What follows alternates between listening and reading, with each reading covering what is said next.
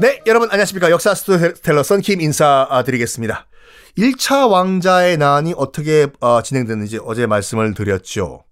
오늘은 부록 얘기인데요. 아, 1차 왕자의 난, 요즘 이 방송을 듣고 계시는 분들이 그, 뉴스가 전개됐는지는 모르겠지만 지금 녹음하는 이 시점에는 아, 지금 뭐 청와대 자리가 터가 안 좋다, 뭐 경복궁 자리가 터가 안 좋다, 여러 가지 말들이 나왔지 않습니까? 1차 왕자의 난, 1차 왕자의 난 때문에, 어, 수도가 또 한번 바뀌어요. 수도가. 일단 그 풍수를 떠나 가지고, 지금 청와대 자리 있지 않습니까?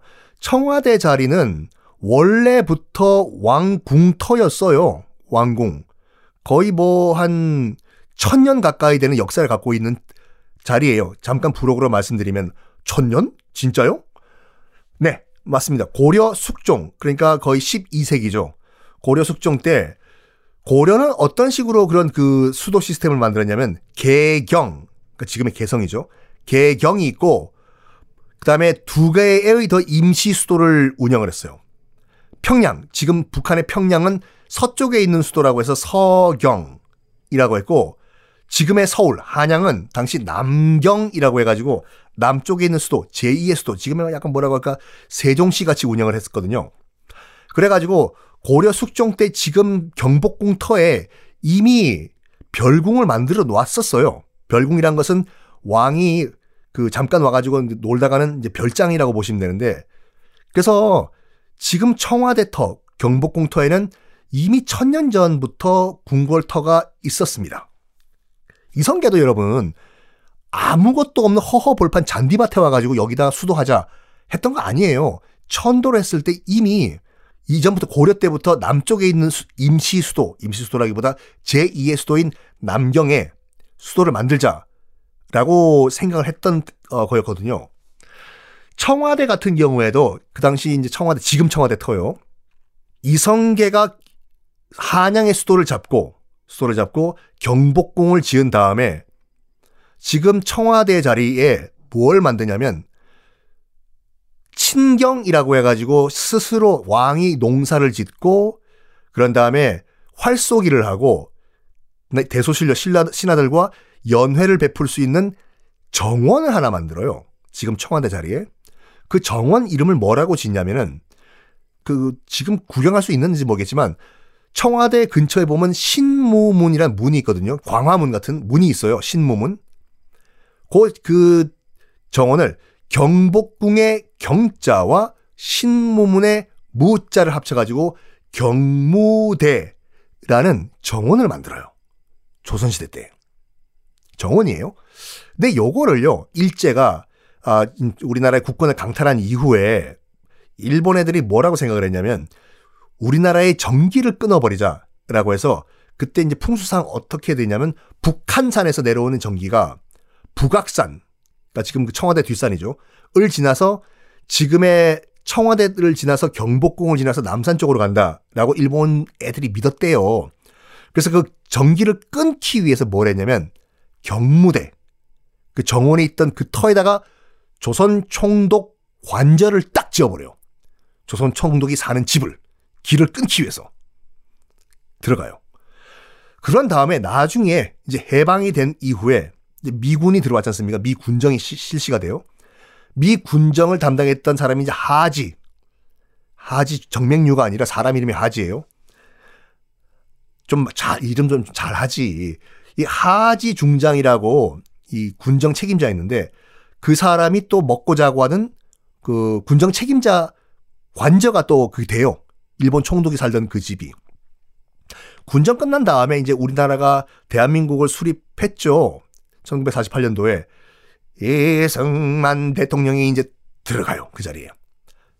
그래서 대통령 관제가 되는데 이름을 뭐라고 지을까 하다가 예전에 여기가 말이야 조선시대 때 경무대라는 데였지. 그러면 오늘부터 여기는 대통령 관제를 경무대라고 하겠다. 라고 해서 대통령 관제 이름을 경무대라고 짓거든요.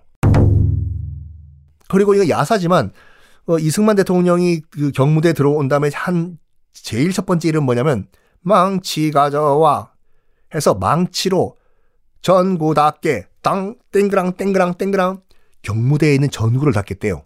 왜냐? 이거 다 일제 전구야.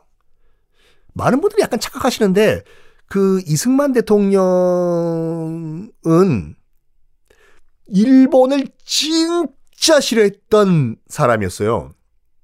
우리가 뭐 이승만 대통령이 친미파 미국에서 대, 뭐 대학을 박사 학위를 받고 이래가지고 약간 오해를 하시는 분인데 미국을 좋아했을지는 모르겠지만 일본은 진짜 싫어했던 사람이 이승만 대통령이거든요. 1952년도에는요. 아예 평화선이라고 해서 뭐 독도가 지네 땅이라고 웃기지 말라 그래 해서 독도 앞바다에 평화선을 딱 그어버려 동해상에. 그리고 일본 배들이 요 선 넘어와서 독도 쪽으로 오면 발포하고 나포하라 잡아오라고 일본 애들 우리 땅 우리 바다 못 들어와 했던 사람이거든요. 공과가 있어요. 이승만 대통령. 첫 번째 했던 일이 망치 가져와 해서 다 일본 전구를 깼다라고 하는데요. 나중에 나중에 이제 그 이 4.19 혁명 이후에 이제 윤보선 대통령이 들어가지 않습니까? 경무대란 이름이 싫었던 거예요. 이승만 대통령의 흔적이 남아 있어가지고. 그래서 이름을 바꿨는데 뭐라고 바꿨냐면 당시에 기와가 푸른색이었다고 해요. 경무대가. 그래서 푸른 기와 집의 뜻으로 청와대. 가 그때부터 청와대가 된 거예요. 다시 돌아와가지고 어 이 경복궁터가 이제 안 좋다. 뭐 풍수적으로. 저는 풍수 전문가가 아니기 때문에 여기서 언급 안 해요. 저는 역사적인 팩트만 얘기할게요. 1차 왕자의 난. 1차 왕자의 난이 경복궁에서 일어난 거잖아요. 경복궁. 그래가지고 이대왕 나중에 뭐 또 설명드리겠지만 이대왕이 그 두 번째 동생 아들 이방과가 얼떨결에 왕이 됐잖아요.